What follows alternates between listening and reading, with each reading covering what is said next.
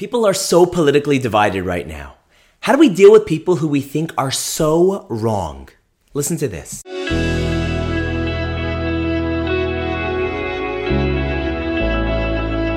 Hey everyone, welcome back to another episode of Inspiring Hope. This is your weekly boost of uplifting Jewish inspiration. I'm Rabbi Tzvi Sittner, and on behalf of the Village Shul and aish.com, I want to thank you all for listening. I also want to thank this week's sponsors. Today's talk is sponsored by John and Sari Hanser and family in honor of this is embarrassing. Rabbi Sittner and all the work he's doing to keep everyone connected during these times. Thank you so much, John and Sari. Today's talk is also sponsored by the 2018 JWRP Israel Trip guys. Love you guys. Thanks for sponsoring. So, there's an old joke that there's this guy driving down the highway and he gets a call from his wife and she says, Honey, you're not going to believe it. I'm watching the TV and there's a news report that says that some crazy guy is driving the wrong way on the highway. So be careful. He says to her, one crazy guy driving the wrong way. There's hundreds of them. Now, I know I can't hear you laugh, but I know you're laughing. Everyone thinks that they're right. Everyone thinks that they're driving at the perfect speed, that they're at the perfect level of religiosity. And yes, even politically, everyone thinks that they're right and everyone else is wrong. Democrats think that Republicans are absolutely clueless, and Republicans think that Democrats are completely misguided.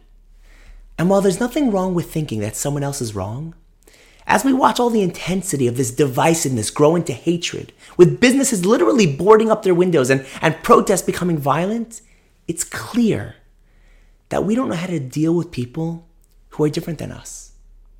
So, what's the Jewish response to dealing with people who you think are just dead wrong? So, I think the answer is in this week's Parsha. In this week's Torah portion, Avram shows us exactly how to respond. You know, he's dealing with the people of Sodom, who are literally entrenched in the deepest immorality known to humankind. They epitomize selfishness.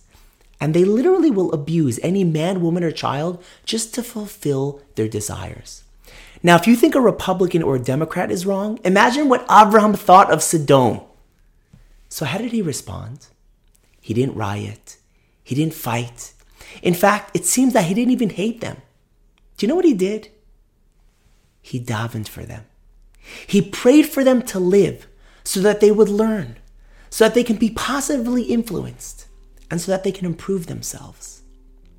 You know, it's easy to daven for someone that we like or someone who's like us. But how about davening for someone that we don't like or someone who's not like us?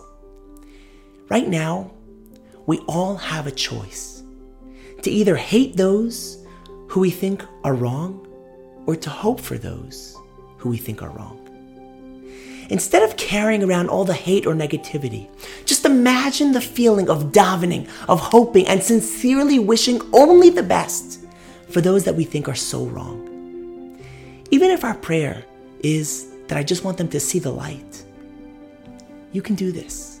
Stop for just one minute amongst all this divisiveness and think about that one person who you, who you believe to be so politically misguided and stop for a minute and pray for their health, pray for their marriage, pray for their kids, pray for them. Pray that they should be able to have the best of the best in their life so that they can come to see things just a little more clearly.